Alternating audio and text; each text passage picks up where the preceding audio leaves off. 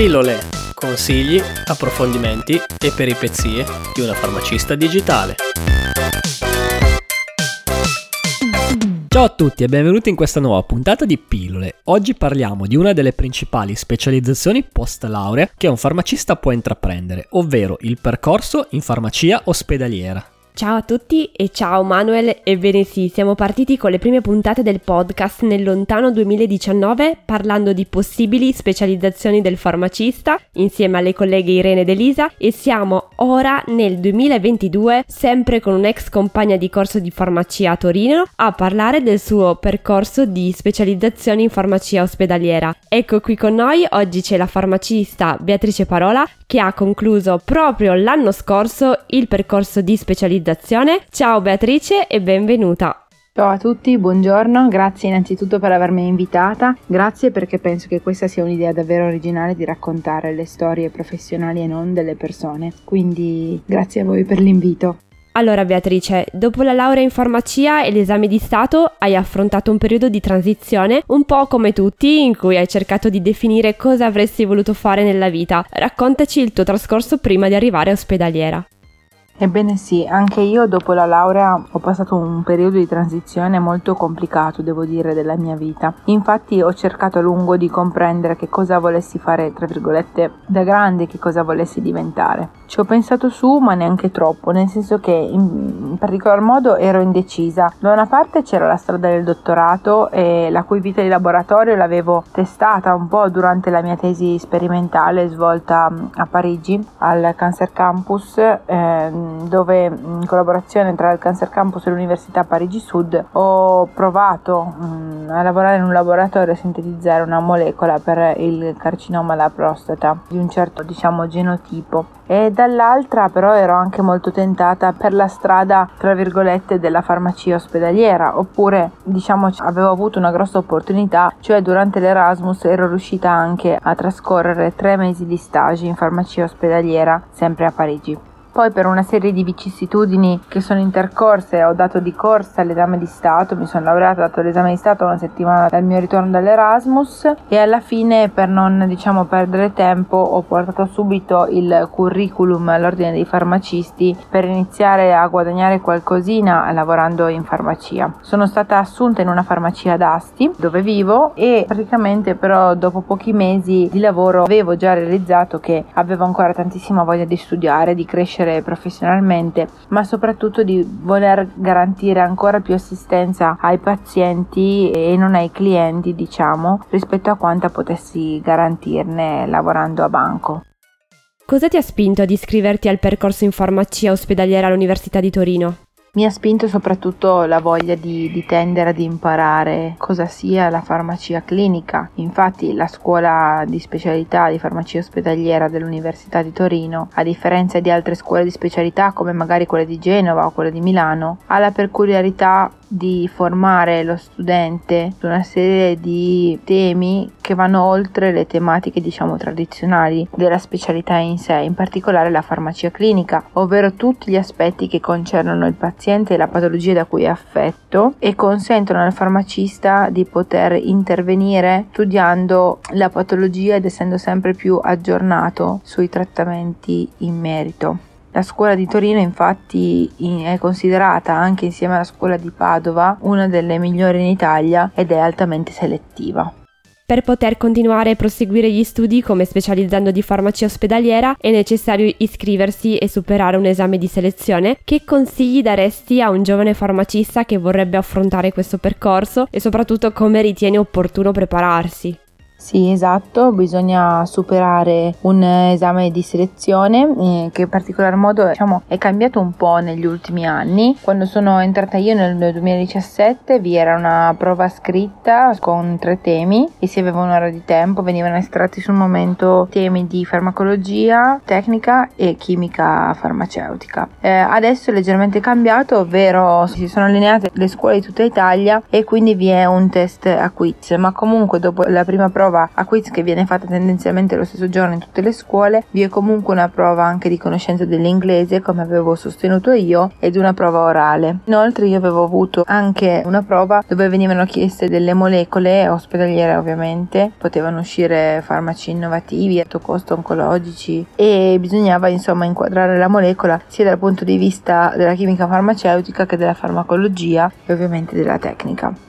I consigli sarebbero tanti, nel senso che un giovane farmacista che vuole affrontare questo tipo di percorso deve essere pronto, diciamo, a fare tanti sacrifici, perché sin dal periodo, diciamo, della preparazione dello studio vi è tanto da, da sapere, da, su cui prepararsi, innanzitutto in base alla regione in cui intende provare il test, la normativa eh, sanitaria è differente, per cui per esempio in Emilia Romagna, in Toscana, magari si è più chiamati a sapere cosa siano i piani terapeutici, le molecole che vengono distribuite in diretta rispetto alle molecole che vengono distribuite in DPC, invece magari in Piemonte, in Liguria, in Lombardia si va più a richiedere molecole appena uscite sul mercato piuttosto che molecole che apportano un beneficio importante rispetto alle molecole precedentemente commercializzate. Vi viene un esempio la doxorubicina che viene somministrata in liposomi, per esempio, rispetto alla doxorubicina vicina normale è considerata un farmaco innovativo e è sottoposta a dei registri di monitoraggio AIFA per cui per esempio è una molecola che potrebbe uscire in una prova in un saggio perché vi è molto di cui parlare a riguardo per prepararsi secondo me il buon vecchio metodo è sempre il migliore nel senso che almeno dall'estate precedente se non si riesce già prima è opportuno studiarsi tutte e tre queste materie diciamo fondanti che vengono anche poi richieste prima all'esame di stato che sono appunto la chimica farmaceutica la farmacologia e la tecnica. Oltre alla legislazione che comunque è sempre bene ripassare vanno studiate in profondità in modo da eh, poter essere pronti a ogni ogni tipo di domanda. Inoltre bisogna aggiornarsi studiando anche le molecole che continuamente vengono approvate piuttosto che variano le loro formulazioni e sono pubblicate sul sito dell'AIFA. A volte possono capitare anche domande su dispositivi medici e in tal caso invece le informative vengono pubblicate sul sito del Ministero della Salute.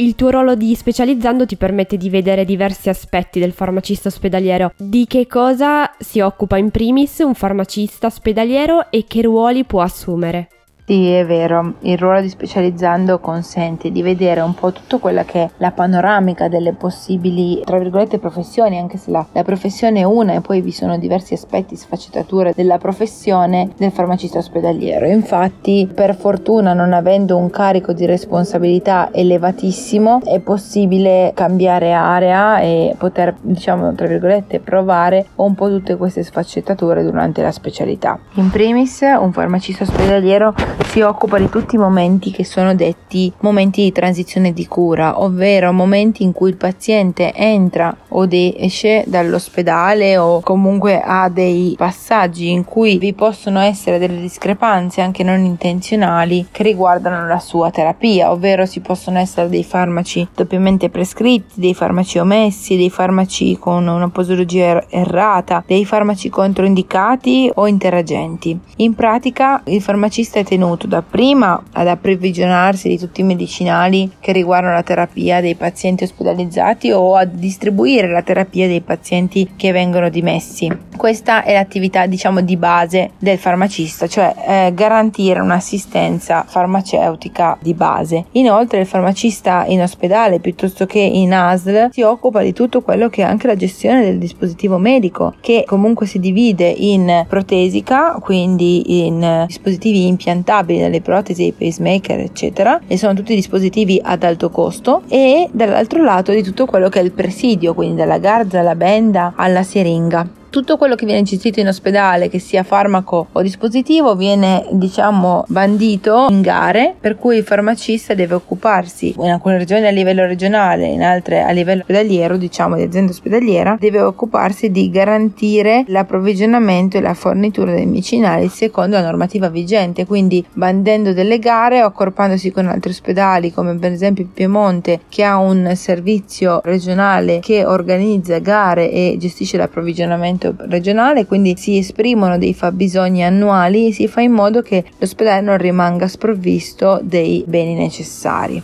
Infine si occupa anche della farmacovigilanza, quindi dell'assegnazione di eventi avversi legati a farmaci o a dispositivo vigilanza legati a dispositivi, si occupa dell'allestimento di farmaci oncologici o delle sacche per nutrizione parenterale in condizioni asettiche, secondo anche qua le ultime raccomandazioni del Ministero, quindi allestendo in un ambiente idoneo sotto pressione, diciamo, con um, pressione negativa, in modo che l'operatore che allestisce il chemioterapico non sia esposto a un eventuale espandimento del farmaco. Il farmacista è impegnato in tantissimi ambiti, come ho appena menzionato, uno dei tanti è anche la, il laboratorio di galenica che appunto può essere galenica sterile o galenica non sterile, in particolare quindi si occupa della preparazione di medicinali ad hoc in base a prescrizioni personalizzate per il paziente da parte del medico. Il tuo ruolo poco alla volta nel corso della specializzazione ti ha permesso di occuparti della creazione in ospedale di un reparto galenico ad hoc gestito completamente da te. Da che cosa sei partita?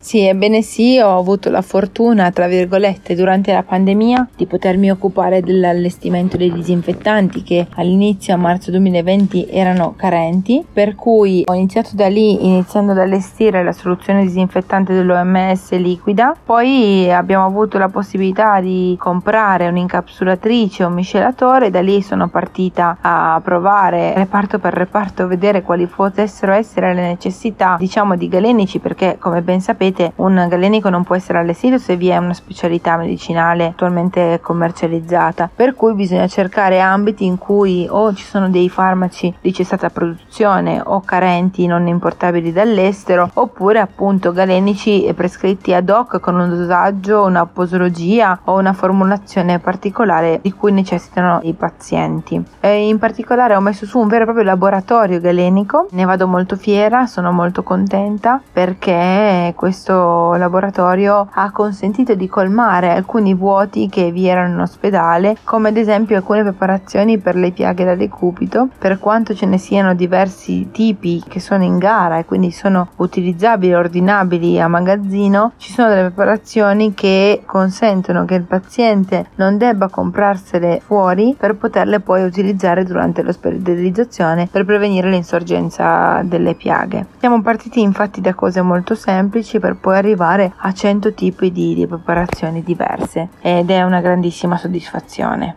Di quali preparazioni galeniche ti sei occupata? Raccontacene qualcuna che ti ha particolarmente entusiasmato. Sì, infatti, come dicevo poc'anzi, tantissime preparazioni, ma proprio tantissime, tantissime tipologie di preparazioni diverse mi sono capitate. Mi ha entusiasmato nel senso che ho provato in tutti i modi a formularla nel modo più gradevole possibile. La pasta all'olio di fegato di merluzzo, che ha un odore, come ben sapete, molto sgradevole, però sono riuscita profumandola con eh, delle gocce di essenza di rosa a renderla abbastanza gradevole. Sono molto contenta perché le pazienti pazienti con un carcinoma mammario che sono stati sottoposti a cicli di due settimane di radioterapia hanno potuto metterla e vedere risultati visibili perché come sapete la vitamina E e i tocoferoli ehm, proteggono l'organismo e riparano la cute lesa, quindi lesa da, dalle radiazioni. Dall'altro lato sono molto contenta anche per un'altra preparazione che è stato il gel mucoadesivo, un gel fatto da una serie di sali minerali disciolti in un sospendente, in un gelificante e sono stata contenta di, di poterlo dare perché grazie a questo gel e dal colluttorio con la nistatina e la lidocaina insieme al sodio bicarbonato e un po' di cortisone, pazienti sempre radiotrattati e con carcinoma della testa e del collo sono riusciti a lenire un po' il dolore alla alla gola sono riusciti a mangiare, cosa che in questo tipo di carcinoma a volte è davvero difficile a causa dei forti dolori che ci sono a livello appunto buccale e della gola.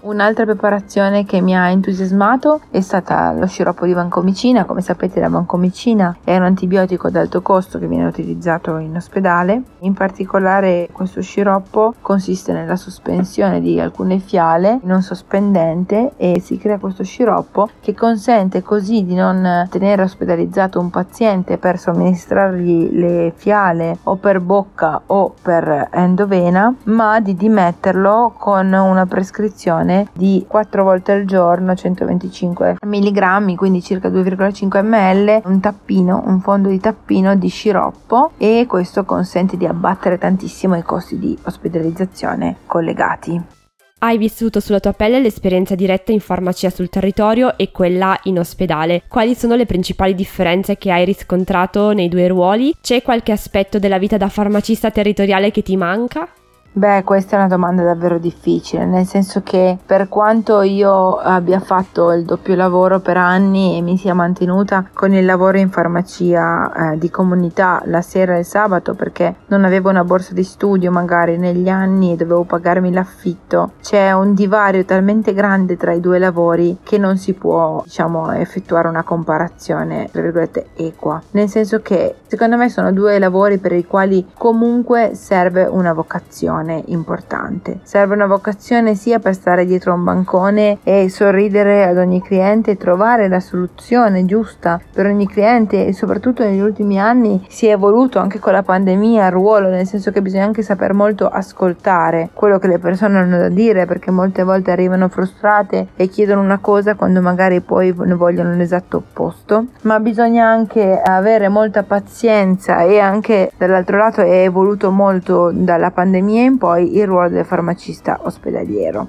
Io penso di essere più tagliata per il farmacista ospedaliero non perché solo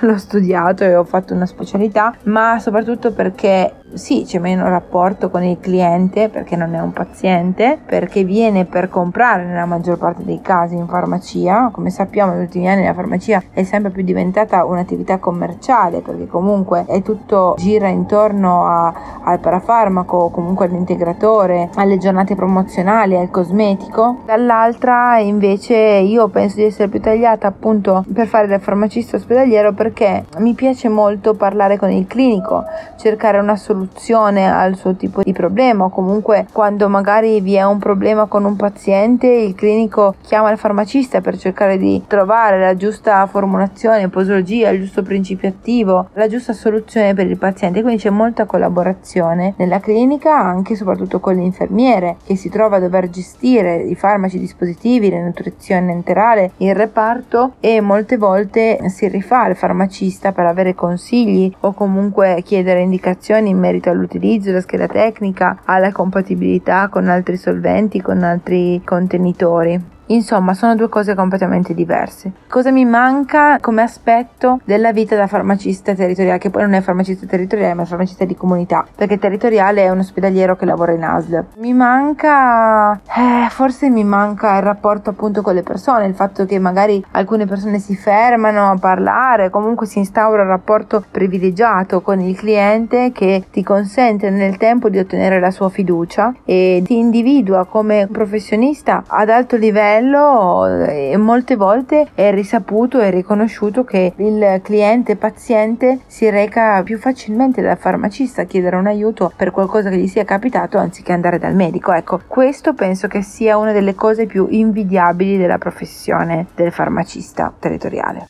Dopo tutto il percorso di specializzazione c'è poi la prova del 9, ovvero partecipare ai concorsi pubblici.